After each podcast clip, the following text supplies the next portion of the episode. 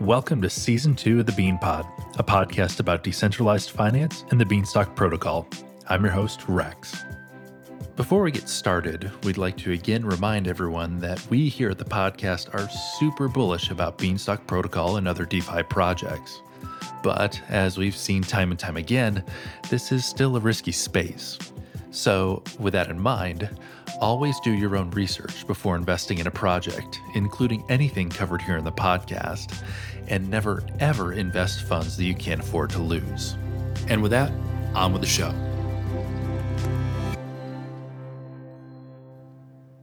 This first episode of season two of the podcast is being recorded on November 11th, 2022. Usually, we avoid naming specific recording dates because it takes away from the timelessness of podcast episodes. But this date is important because, as I speak, FTX, one of the largest and best known crypto exchanges, is falling apart. Though we're still learning details, it appears that FTX's leadership used funds that were meant to provide liquidity to users to instead invest in risky projects for personal gain. The liquidity crunch was revealed earlier this week, and since then, withdrawals have been halted, user panic has ensued, and contagion has begun to reach out to other projects and protocols that used FTX's safehouse for their assets. The company's once revered leadership is now in tatters, and the whole situation is turning into a very public disaster. While we may do an episode about the FTX debacle in the future, for now, we don't see any value in adding our commentary to the mix. There are plenty of voices weighing in already, and frankly, we at the podcast don't feel a need to give spotlight to greedy and deceptive individuals. We do, however, want to take a moment to extend our sympathies to anyone who lost funds they invested in FTX. We hope that your loss isn't overwhelming and that you can find solace in people and places beyond the confines of a digital screen. Now, to pivot away and hopefully provide a reprieve from current events, we have what I believe is our first NFT project developer ever on the podcast. Perchy, an artist whose work has become closely associated with the Bankless DAO, has recently sold NFTs of his work called Goblin Town, the newest item in his location series. Much like Perchy's other locations, Goblin Town is something of a crypto project seek and find, and if one looks closely enough, they'll see a familiar barn, silo, and bean logo, though I won't give away exactly where. Perchy is kind enough to join us in the studio today, and frankly, I couldn't be more excited. Perchy, welcome to the podcast. Thank you so much for having me uh, on the podcast, and I'm very excited to be here. And yeah, happy to to to talk about NFTs with you um, it's gonna be fun. So how about how about you just you just start us off? Tell us a little bit about about yourself and your background and how you got into the NFT space. Yeah, um, that's a great question. I, you know, I've I've told the story a couple times, and it's hard to. I think I started at different places each time I tell it because I, it's really kind of um, could say like it starts in different places. Like I got into crypto long before I got into uh, you know, DAOs and NFTs and, and kind of what I'm doing now, uh, and making artwork, uh, full time, which is what I do now. Um, so, uh, yeah, I'm, you know, uh, I, I, was a teacher for a long time, uh, inter- international teacher, um, traveled to, different countries like South Korea and, Myanmar and, and taught there uh, just sort of watching crypto, uh, investing in it here and there, and, and kind of just following the stories. And you know, it's got these grand narratives, like as you know, we're all like in the middle of one right now, uh, where you know you've got heroes and villains and and so much drama, uh, and yeah. So when I when DAOs started becoming a more popular idea, more popular thing, I, I got uh, the Bankless DAO airdrop, uh, and that was sort of my first airdrop and my first entry into what is possible with DAOs.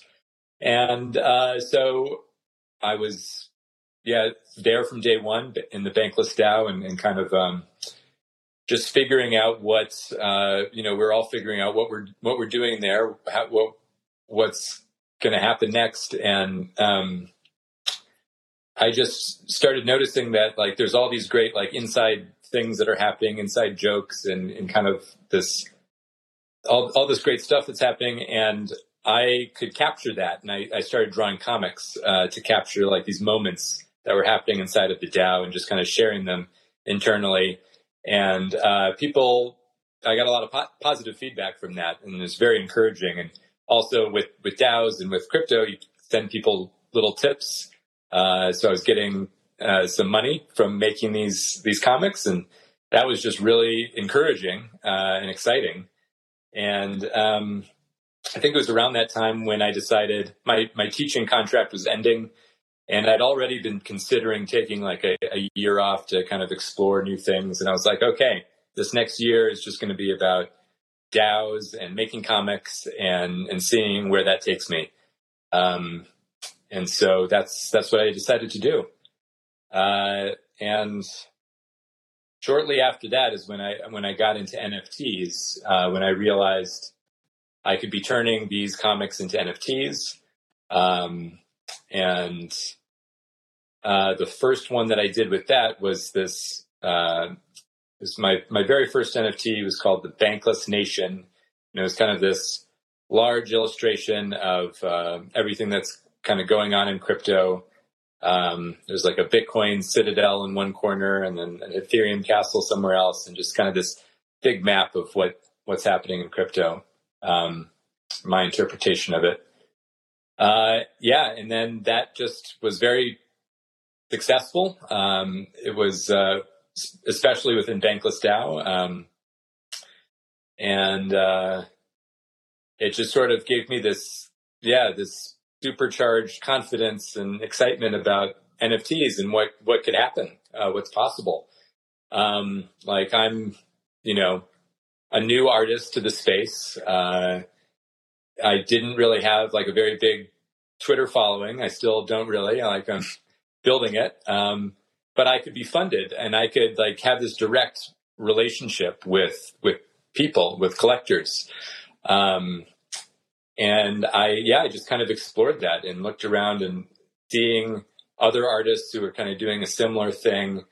Um, eventually realized that like starting a Discord is, is probably a, a good thing to do. It allows you to have more direct communication with people, with, uh, with collectors who want to talk to you and uh, find out more about. I mean, it's it's like they're they're investing in the art and they're also investing in, in me as a person. I think to some extent, and they just they want to um, and they want to have that connection. They want to like uh, get get close to you, or a lot of them do, anyways. Um, and it's just really, yeah, it's really cool um, how NFTs have directly enabled that. Yeah, I, I mean, it's it's both the artwork's very interesting and and the development is very interesting. As a quick aside, um, so definitely relate to the international teaching. Um, my wife um, is from our area in the northeastern part of the U.S., but she actually she taught in China for two years before we met, and um, you know some of the best stories that she has from her early 20s were like you know how she would have a, a long weekend and like her and one of her friends would go to Thailand for the weekend and go to some amazing resort and you know stay there for 50 US dollars and you know and and have the time of their lives and I like that's that's that's awesome. I I love that as a as a as a background.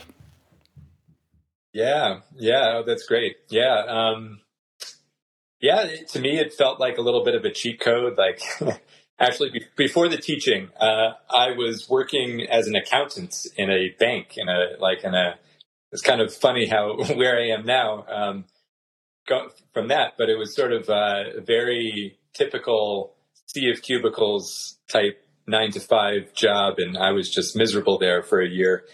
Um, and so yeah for me international teaching was was an escape from from the traditional corporate world.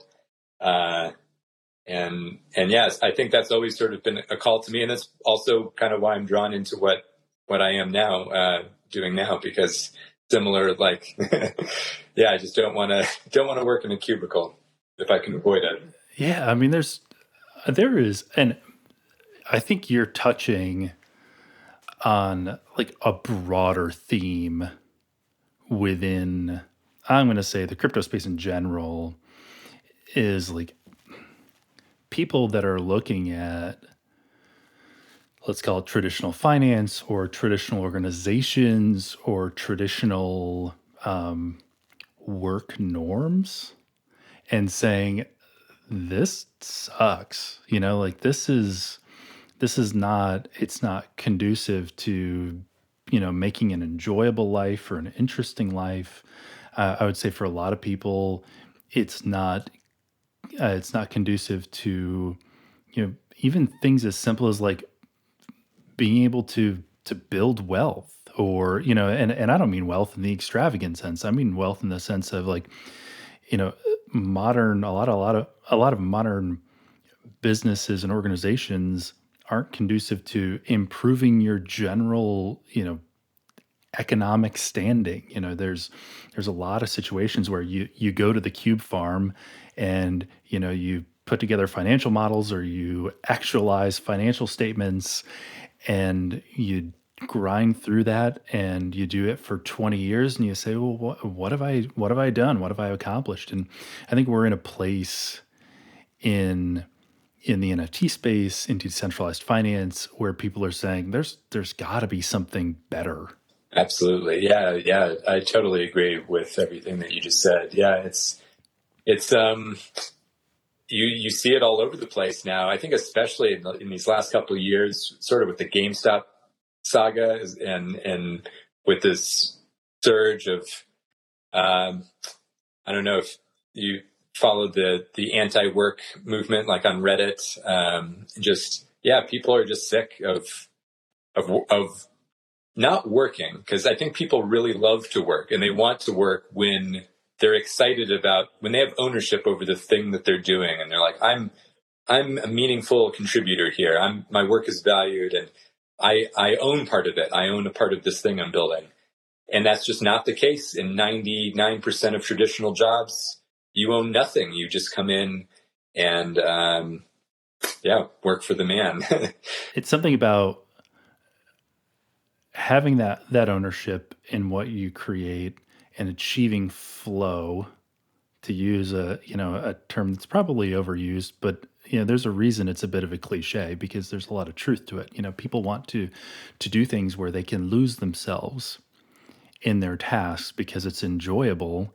And then just like you said at the end of the day they want to have something and say i i did this. I made this. I was part of this in a genuinely meaningful way yeah it's it's. I think that's definitely um, a huge thing that I'm seeing uh, happening in in DAOs and in NFTs. Uh, like I was just uh, yeah the Bankless DAO season six kickoff was was today, and just listening to people talk, like you know, there's a lot of crazy stuff going on right now in crypto, but everyone's just really excited to be like still building things and still, you know, even though it's it's hard, uh, there's yeah, there's a deep satisfaction from um, doing work that you that you choose to do on your terms. Uh, that is that you just yeah you can't can't um, replace that with with with something else. Agreed.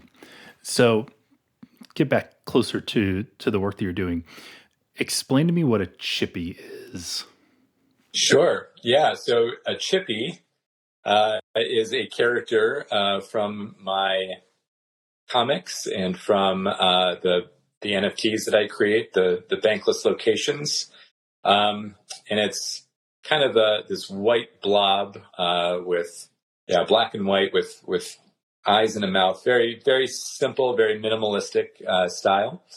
Um, and it's actually a character uh, like I'd, I'd, drawn from years ago. Just like uh, I, w- I would doodle, I would make comics in, in kind of a notebook that I was keeping and um, not showing to anybody. I've, I've, shared a few of them inside of the, some of my old comics I've uncovered in the Chippi Discord, just with with, with people. Um, but um, yeah, just like um, just just a character that exists in this uh, in this world that I've uh, that I'm in the process of creating. Um, and so, yeah, they exist inside of this the this bankless world um, where everything is crypto, uh, and uh, yeah, that's where they they um, go on adventures. They have things happen to them, it, and you know, just drawing from things that are mostly from from things that are happening in in in crypto in in the news, and kind of interpreting it and putting it into this. Sometimes it's like a me- medieval aesthetic. Sometimes they have like castles and, and things like that. But sometimes it's like I don't know there's a wide range of, of things that I that I draw on when I when I put them in. But um, so anyway, yeah, that's that's what a chippi is, and it's uh it's the PFP project that uh that I've created, um, where I'm creating 500 of these uh, one of one chippies, um, and I, I think I'm currently at about three 350 out of 500 of that, uh, and so um, in in my NFT project, if you own one of these chippies, uh, you your chippi will appear somewhere in one of these larger creations, one of the one of the locations. So my latest one was Goblin Town. I think I put about eighty to ninety uh, people's individual chippies just somewhere inside of that illustration. So it sort of turns into a little bit of a Where's Waldo type situation as well, where you'll have your chippi and you'll be hunting for it and searching for it, and maybe you'll recognize other people's chippi as well. Uh, so yeah, that's that's that's sort of uh, what chippi is in a, in a nutshell. When I saw Goblin Town, Where's Waldo is the first thing that I thought of. I thought, oh, this is so cool. I like, you know, again, I, I it, like for me, it was it was an instant nostalgic trip to being a kid in the library in the small rural school that I grew up in and you know, going to having a library period, you know, a couple times a week and going in, like the only thing I wanted to do was go and look through the Where's Waldo books and like find all the little characters that are doing different things and they're going on adventures. And that, like, that was it. And, and it's funny. Um, so I think I dropped it in a conversation, a DM that, that Beantoven and Bean Talk and I were all in, and I think Beantoven, that was the first thing that he said too. Was like, oh, it's like where's Waldo? And um, the other thing I want to want to quickly go back and touch on about the chippies themselves, and it's something you mentioned is that like they're you know they're very they're simply drawn, and there's something I've really enjoyed about that too, in the sense that it it very much seems like a um, kind of a blank canvas on which you can lay characteristics very easily. And it like it seems like a, it's it's very conducive to doing that because you're starting with something that's that's very straightforward and you can build from there pretty easily right? Yeah yeah. It is a yeah absolutely. It's a blank canvas uh, and then the challenging part is just yeah how to make it how to make them all unique right? Like how to what what things you're going to add I love that you brought up Where's Waldo. Um, I'm a child of the '90s, uh, and you know that's a huge part of my nostalgia as well. As uh, uh, I, I, can't count the hours that I, I, spent like studying Where's Waldo, and there were other books as well that were kind of in a similar vein. I think probably trying to copy the Where's Waldo books a bit, but uh, that were also quite good. Um, yeah, yeah. So happy for that comparison.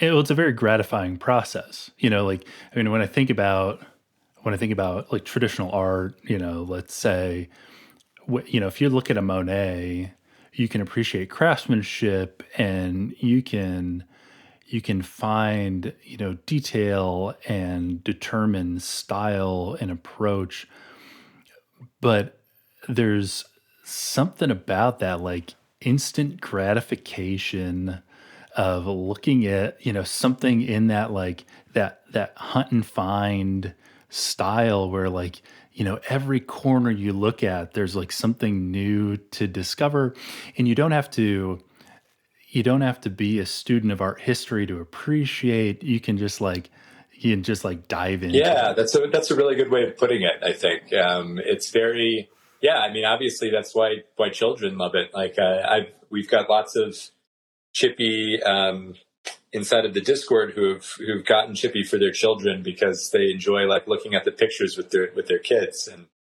one one of the one of our members talks about how it's great for him to share these pieces with his kids because it's a way for him to like explain to his kids what he does uh, in crypto, like what crypto is about, and just uh, kind of share that because you know it can be hard t- talking to a five year old, I imagine, about smart contracts, um, keeping their interest.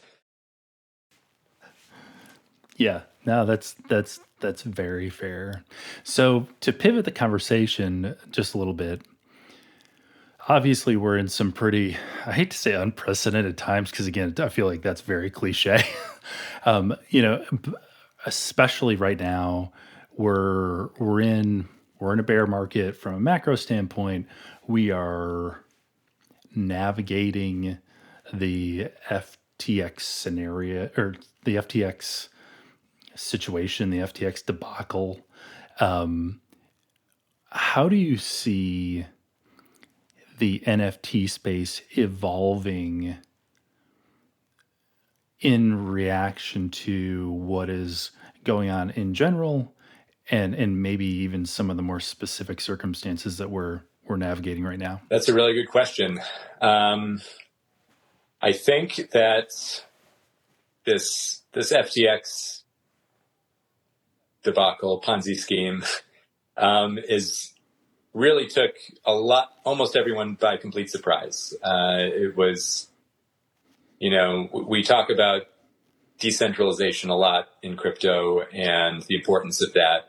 But then there's always sort of been a like, you know, oh, but Coinbase is fine, but but FTX is fine. Like these are big exchanges. Like they make their money off trading fees. Like there's little risk. Like you probably you should put it in a ledger, but you know like if you have to keep it on the exchange, like it's it's probably not the worst thing in the world.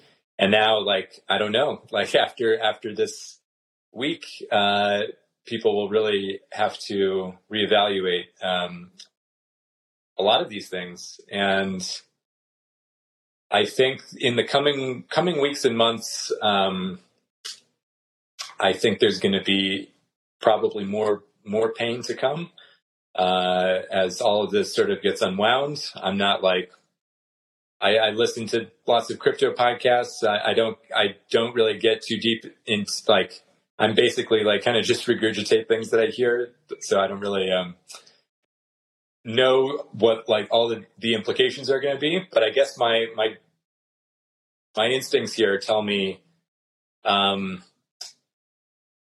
lots of these NFT projects will probably uh, go bankrupt and close shop. And, and uh, my sister just messaged me before we got on this podcast uh, how the Yuga Labs was keeping their a lot of their treasury on FTX, uh, um, and but got it off in time, I guess. Um, but I, I, there, are probably projects that are exposed, uh, and and now and now what? um, and I guess that's something we knew from the beginning going in to NFTs. Um, we still don't know what NFTs are really, and it, there's sort of like it's sort of like the ICO thing uh, all over again, where you know all of the they they almost became like startups, and you're investing in these companies. But then there's also like some are just artists, and some are just like artists making art, and like here I'm selling you my art directly. Uh, and it's not about being a brand or a company beyond just like that artist selling their artwork to, to people. Um, so I think there's a lot of things to like separate there. Um, and f- for someone like me, like, um, I'm fine. Uh, you know, my portfolio hurts because I'm a crypto believer and it, like we're all like suffering in that sense. But as far as my my NFT project itself, like, um, you know, I'm not building a metaverse. Uh, I don't have like em- employees. Like, my sister helps me out for free. uh, I give her some NFTs and and uh, and lots of uh, gratitude. Um, and yeah, so I guess like it it really you know for me, I'm lucky that it's I'm a small you know this is like a small business. This is like a very like this is just me selling my heart to people. Um, and I think it'll be tougher to sell NFTs uh, in the next year. Tougher for me, probably. Tougher for everybody. Um, but you know, I think we'll st- I'll stick around. Like, uh, and I think lots of people will. And then the ones that were just had grown grown large and like it's it's fine to grow large and it's great to have these ideas and these ambitions but unfortunately i think um, in this unprecedented time, uh, it's gonna a, a, lot will probably have to fold. Uh, sadly, like that's yeah. Well, and that that unprecedentedness that that's a, a sword that cuts both ways. You know, it's uh, it, there. We we have seen unprecedented growth, and I think we are, you know, in the midst of, and we'll probably continue to see probably some unprecedented failure, and you know FTX being a really good example. I uh, I, I saw um, earlier on today that BlockFi has um, you know halted withdrawals at least temporarily. Um, to me, that's not that's not a real encouraging sign. You know, I would, I would put them in in that same basket of um, you know crypto organizations that had grown like large and stable enough to where we thought, oh, it's just it's it's BlockFi. You know, I mean, uh, I know probably half the people that I know that you know that I know anything about their crypto exposure. You know, probably either done something on or used BlockFi, and it's just you know it's it's just another platform. And so when you hear about these large players really um, surprising people with the you know types of exposure and and what contagion will look like. It's it's definitely uh, an unsettling feeling. Yeah. The year that i was an accountant uh, at at um, a large us bank uh, was also it, it, was in 2008 uh, when i was working there. Uh, and that was um, that was quite a year. And this this feels sort of like that. Like this feels like in has parallels of that where, you know, everything seemed fine, but then the contagion spreads and, and like the dominoes like um, start to fall and, and you find out like, you know, maybe uh yeah, BlockFi was exposed uh, to Alameda and uh, and so it spreads and maybe they were doing everything else fine let's say. I don't know if they were but but if they're exposed to that thing who who seemed very legitimate and trustworthy from from the outside you know point of view maybe like they should have had people you know really like digging into the financial statements more or i don't know. It's just it's really um yeah. and i mean you hit on a really important point you know, uh, like so much of this contagion, again, to use another now cliche term, will affect organizations that were not doing anything wrong. You know, and like, uh, you know, so BlockFi stops withdrawals. That doesn't necessarily mean that BlockFi was running a giant Ponzi scheme. You know, I, I and I don't want to speculate you know down that path you know it's it's just a matter of exposure they could have been doing as much due diligence as possible and trying to do everything right and the exposure is unavoidable and and and I think that's unfortunately the vast majority of individuals that are affected by these failures fall into that exact basket. It's like hey, I was making the best choices I could with the information I had at the time. And this thing came out of left field. And now what do I do? Yeah.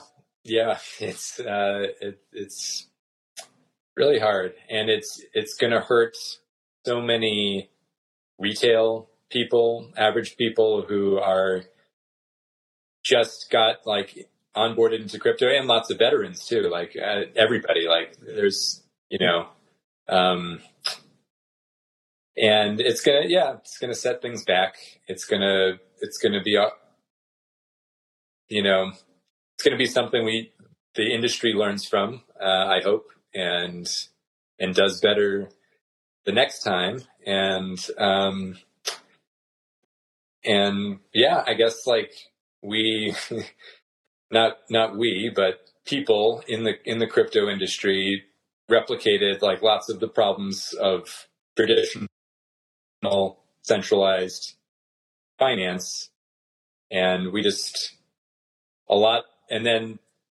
the majority of, of the crypto world kind of just accepted that and was okay with it because everything was going up and everything was fine. But now, now is a chance for us to reevaluate those those ideas and approach this thing from a, a more pure standpoint, from a more decentralized, truly decentralized place. I hope. Mm-hmm. Yeah, I completely agree. So, so I want to want to pivot away from um, the the current happenings because, frankly, it's a little depressing. Um, I want to I want to pivot back to to NFTs and in the the work that you're working on. So you know you.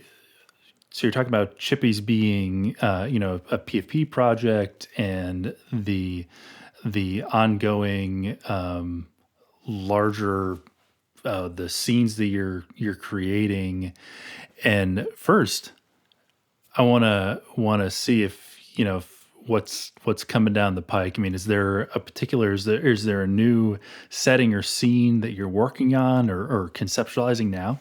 Uh, yes there is. Um, yeah so i'm uh, i am making all of these uh, bankless locations, of which Goblin Town um, was the most recent. Uh, Goblin Town was the the sixth one, so I'm working on number seven now.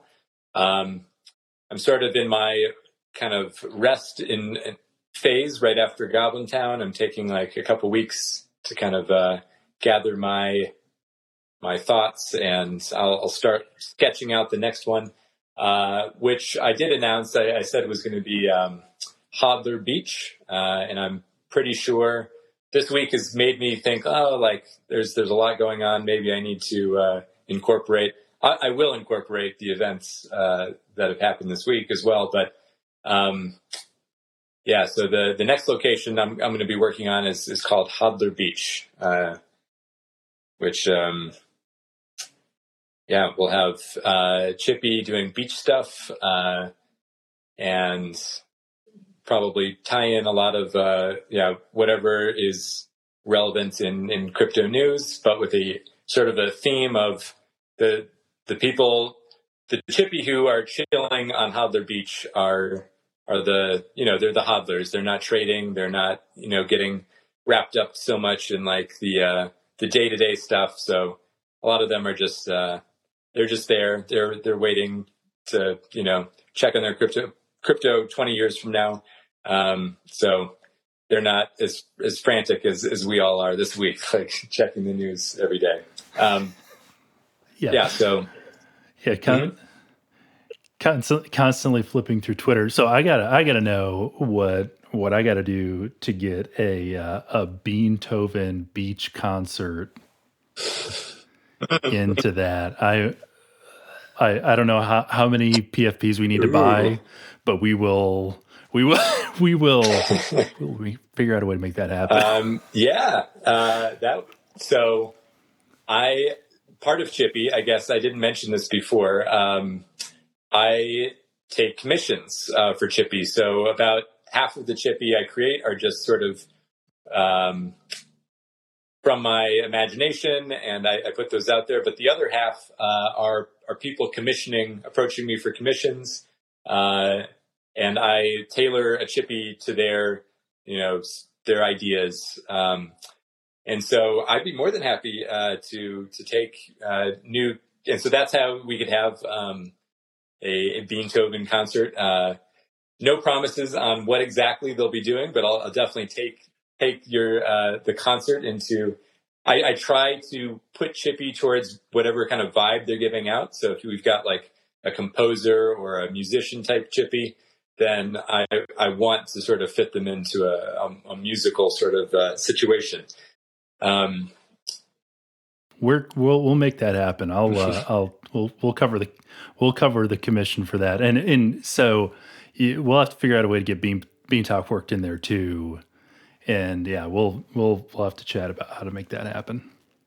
The other thing that with the um, so with the continued evolution of of the locations project, have you ever considered like I, I feel like a lot of NFT projects are um, tying like real world objects or like other components and i feel like that has been one of the real like kind of hot use cases for nfts like you know if you you buy an nft of a i'm just using an example a pair of sneakers you know the nft you get the nft and then you can like get a pair of sneakers to go along with it like have you ever considered like physical objects? Like if i buy a chippi pfp like can I get a little stuffed chippi or something to go along with that or is it something you've ever thought through? Uh, yeah yeah it's, it's actually come up quite a quite a bit. Uh, there's definitely some um, uh, chippi who want that to happen very badly and i have been uh,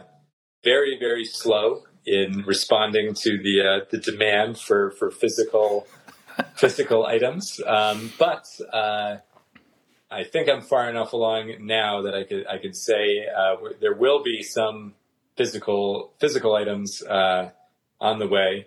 Um, so one thing I've wanted to do from the beginning is get some prints.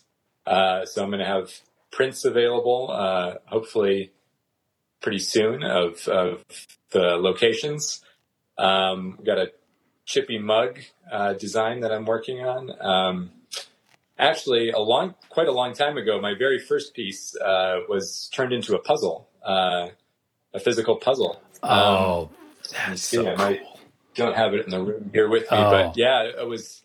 Uh, yeah, that, so that was through Bankless DAO and MetaFactory. Uh, we dropped like a limited edition. I think there was only like, you know, 90 copies made or something like that. But, um, uh, yeah, that was, that was fun. I, I, so I definitely am interested in, in the physical side but uh, I was I was sort of yeah I, I have had some roadblocks along the way um, and and now uh, most mostly me just like dragging my feet and like you know I, it's it's a world that I'm not used to navigating. Like I don't like um, I'm having to like reach out to people who have done this uh, a lot more and like especially the physical side like how to what's the best way? It's not just about like you know exporting your you're drawing and slapping it onto uh, a shirt, you have to. There's like all these things you got to like figure out about it, and that's that's a bit of a, a learning learning experience for me.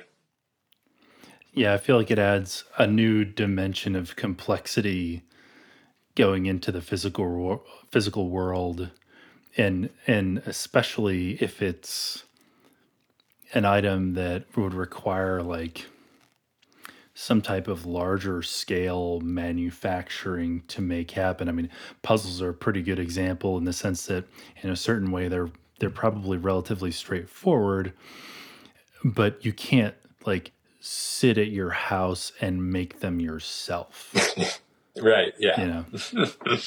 yeah, that's that's that's very fair. Well, that's that's really cool. I that's I I feel like um that is yeah, just a unique dimension. And you know, you're talking about like how we don't really know what NFTs are yet. I feel like there are um, so many potential future use cases that involve having a token that is more than just one thing. I mean, at Beanstalk, we've talked about, you know, having tokens that represent things like locked liquidity and and or you know actually I'm theoretically, you know, we've got the fertilizer project for the the the barn raise is itself an an NFT project. We have NFTs for folks that that contributed to recapitalization and and like there are all these like multi-dimensional use cases that that seem pretty exciting you know kind of out there on the horizon yeah it, that is exciting it's um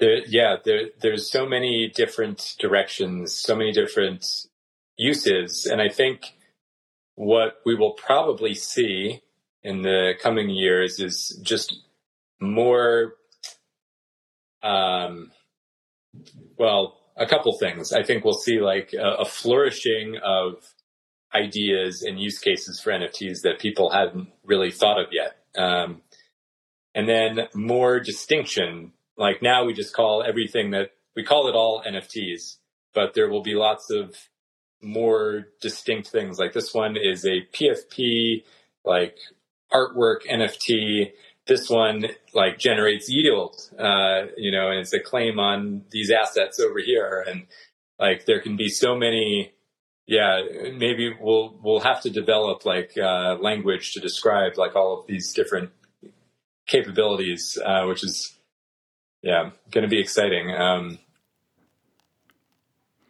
well, I can I can even see, you know, maybe out in the future where the term NFT itself becomes, you know, I'm going to say like, you know, dated or, you know, archaic, eh, like, eh, you know, and it, what it, the reason I, I say that is, um, and I'm grasping at straws a little bit, but I know that Reddit just did, they just had their, their NFT project that they they didn't use the term NFT for, and I mean you were buying an NFT, but they uh, you you probably know the details better than I do. Um, yeah, really a really clever way to approach NFTs where you weren't using that language and so didn't have the same um, didn't have the same hesitancy or um, other you know ideas that might not be considered and are real desirable right now. Yeah, yeah, I think that's I think what Reddit did was really smart. I think they had an amazingly successful rollout of, of their NFTs, uh, their excuse me, their digital collectibles, uh, and I think thank yeah, you. That's yep. what they did. There is, I think, the beginning of what we will see, what we'll eventually see with more clarity of language. Like calling it a d- digital collectible is actually more descript, a lot more descriptive. Like NFT means nothing to yeah the majority of people. Yeah. But you say a digital collectible, even even to the people who know what NFT stands for, it doesn't really mean that much because there's it's so broad. It's just so you know. Um, but to call it a digital collectible is really smart because that's that is what this is. This is a digital thing that you can collect and you can own, and then there you go. You understand it all inside of that like little description. Completely agreed. Yeah, so it makes me think of uh, the whenever I would talk to folks about NFTs, um, that that were you know, skeptical or whatever. The the analogy that I almost always use are things like concert tickets. You know, so at some point in the future, you're you know you you buy a concert ticket and that that concert ticket is an NFT and that NFT gives you not only physical access to the concert itself, but it also entitles you to a recording of the concert. Or you bought a special edition that gives you the ability to meet the artist, or you know, give you know gives you the ability to claim a poster or whatever. And you know, in in that future world, you just bought a concert ticket. Like it's not you know, you don't use the term NFT any more than Reddit did with their digital collectibles. It's it's a digital collectible. It's a concert ticket. It just happens to use blockchain as its platform. It is a token that has certain characteristics, you know, that are associated with it, and it like the the the the term becomes archaic. Yeah, T- totally. And you're really touching on something that that's very exciting uh, to me there like the the way you're talking about this ticket. It's an NFT, and then it unlocks all of these other possibilities. Like, um, and I think what we will see, what I hope to see, and I think we are seeing in some cases, are artists and creators of all kinds uh, becoming really creative in how they use this technology to the the fullest extent.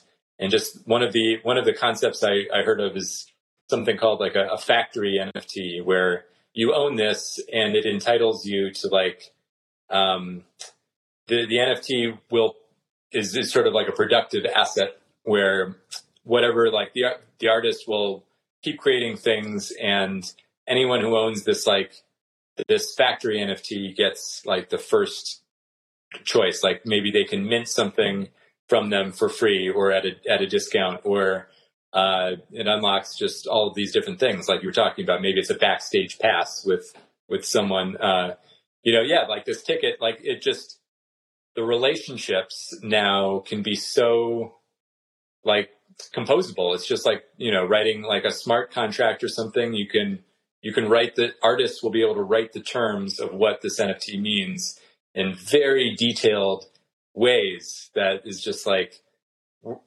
like it's mind blowing to think about. Like we're not e- we're not even at the tip of the iceberg here with what people are going to eventually uh, figure out how to use them. Like oh yeah, like this. Uh, yeah, yeah, yeah. I, you, I mean, you're that's that's a great point that I have never thought about, and now like it all like what it. I mean, the that concept it it strikes me as like in in just you know sitting here talking and thinking out loud, it makes me think of like essentially like a, a digital coupon. And just for that that single use case that you mentioned, and and to to come back, you know, I like I have a, a, close personal friend that's an artist, and he he makes comics, and you know, I, I, later on when we're when we're done talking here, I'm going to shoot him a text and be like, "Hey, you know what you could do with an NFT? You could you could set up a smart contract that people that held these NFTs would get a 20% discount on every, you know, every piece of artwork that you put out like that and and that isn't even tokenizing the artwork. It's tokenizing the function. Absolutely. Does your does your friend uh, turn these comics into NFTs? So he is in the process of trying to figure that out, and I, I keep saying to him, "Man, like you got to do this." And uh, he uh, he's he's a uh, he's an artist and a colorist, and like right now he works in traditional comic books, print comic books, and he's like looking to make that step. And I know that like he's he's still trying to figure out the digital component. You know, it's it's so different from traditional comic book publishing that I think he's still got some apprehension. But like so close to being ready to make that jump and I'm I'm excited to watch as he does that. That's really cool. That's exciting. Yeah. Yeah. Um, I I've been talking to a few of my more creative friends um, and trying to uh, you know encourage them to to check it out. Uh, I think like there's no better time. Uh, like we're we're going to be in this bear for a while. This is the perfect time to just like play, like get in here and just start creating things. And um, that's that's what this thing is for. Like I never thought like when I was first getting into crypto, you know, years ago, like that this would be such an unlock for artists, for creators, like that that you know, crypt like crypto for creators. It's it's I just didn't put those two together, and it's uh, yeah, it's just it's such a good time for for people making art. I think. So true. So, as kind of a last uh, last item, we're we're close to the hour, but I I want to want to pivot to Beanstalk real quick. And you know, obviously, part of the the uh, the thing that drew me to Goblin Town was was the Beanstalk reference. And I didn't bring you on here expecting you to be an expert in in our project, but I guess I will say, or I will ask, um, you know, what what led you to to give Beanstalk the give put the barn in the silo in uh, in Goblin Town? Uh, yeah. So actually, funnily, like I drew the barn before I knew it was going to be Beanstalk. I just drew a barn there. I'm like, oh, this looks like a barn belongs here. Because I think I, I was also going to have like the yield farmers. Like I already knew I was going to have them over there.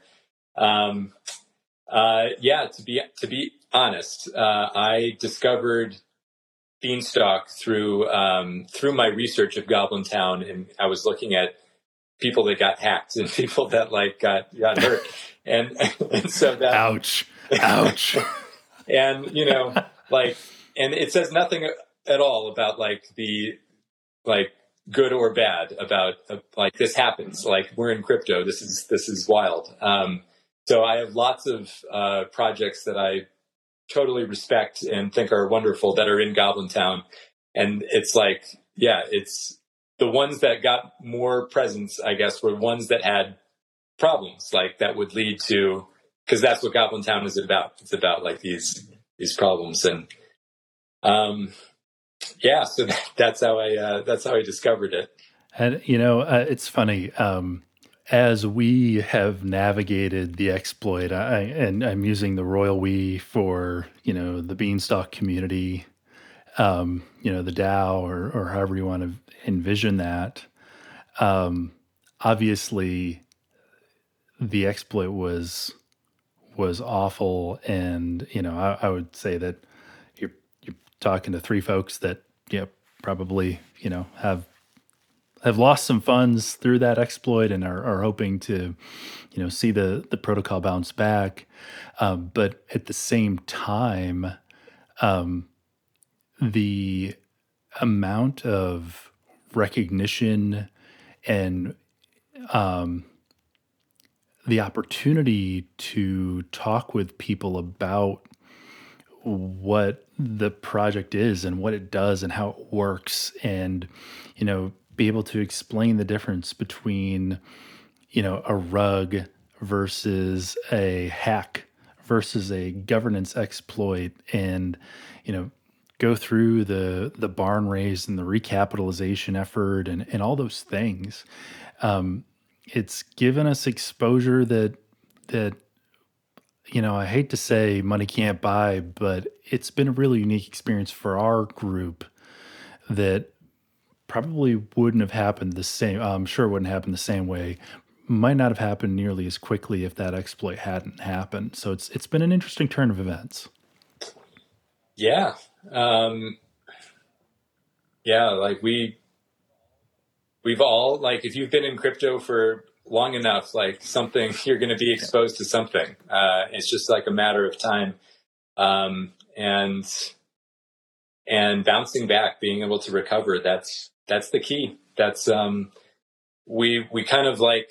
I think the mentality in crypto. I think people who are really passionate in, into crypto sometimes like think we're t- 10 or 20 years further along than we actually are and that like we're in this place where smart contracts are perfect and like this is all going to you know there, there's like we're we're done with with with hacks and with exploits and, and things like that but it's it's still very real and we have people are such a huge factor in all of this um, and as like trustless as we want to make things uh, you know we still need those those those people that are building it and we need to trust them a lot, like in lots of cases. Um, and uh, yeah, that's um, I, I'm I'm really glad to to hear that like the community seems to be like recovering.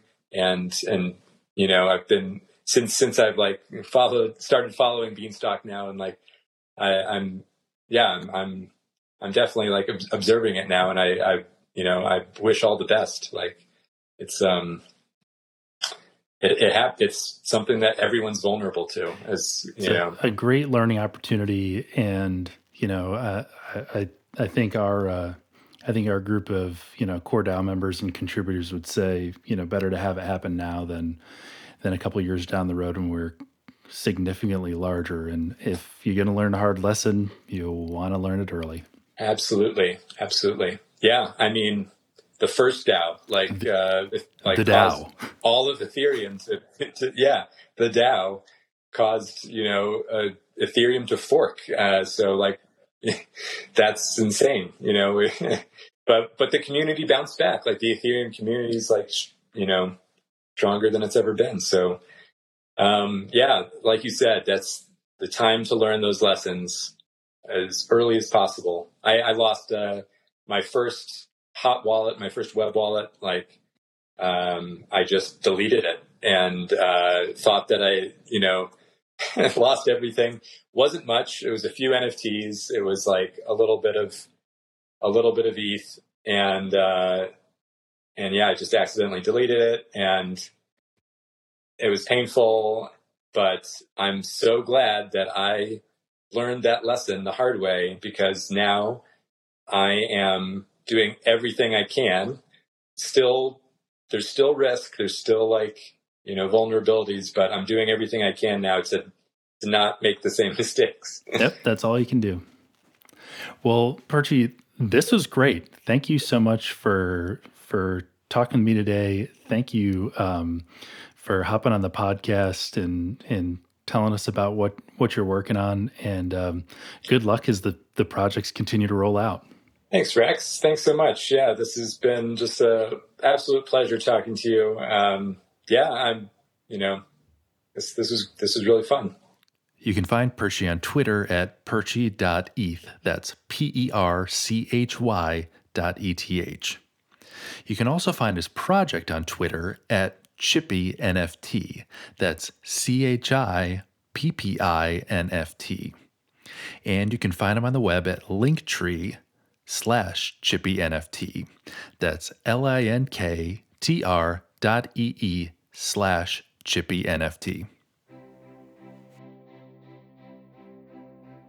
The Bean Pod is a production of Beanstalk Farms, a decentralized autonomous organization. You can find us on Twitter, Instagram, Medium, Discord, and our home on the web at bean.money. You can also find me on Twitter at Rex the Bean. And as a final reminder, this podcast is not financial advice. Thanks again for listening.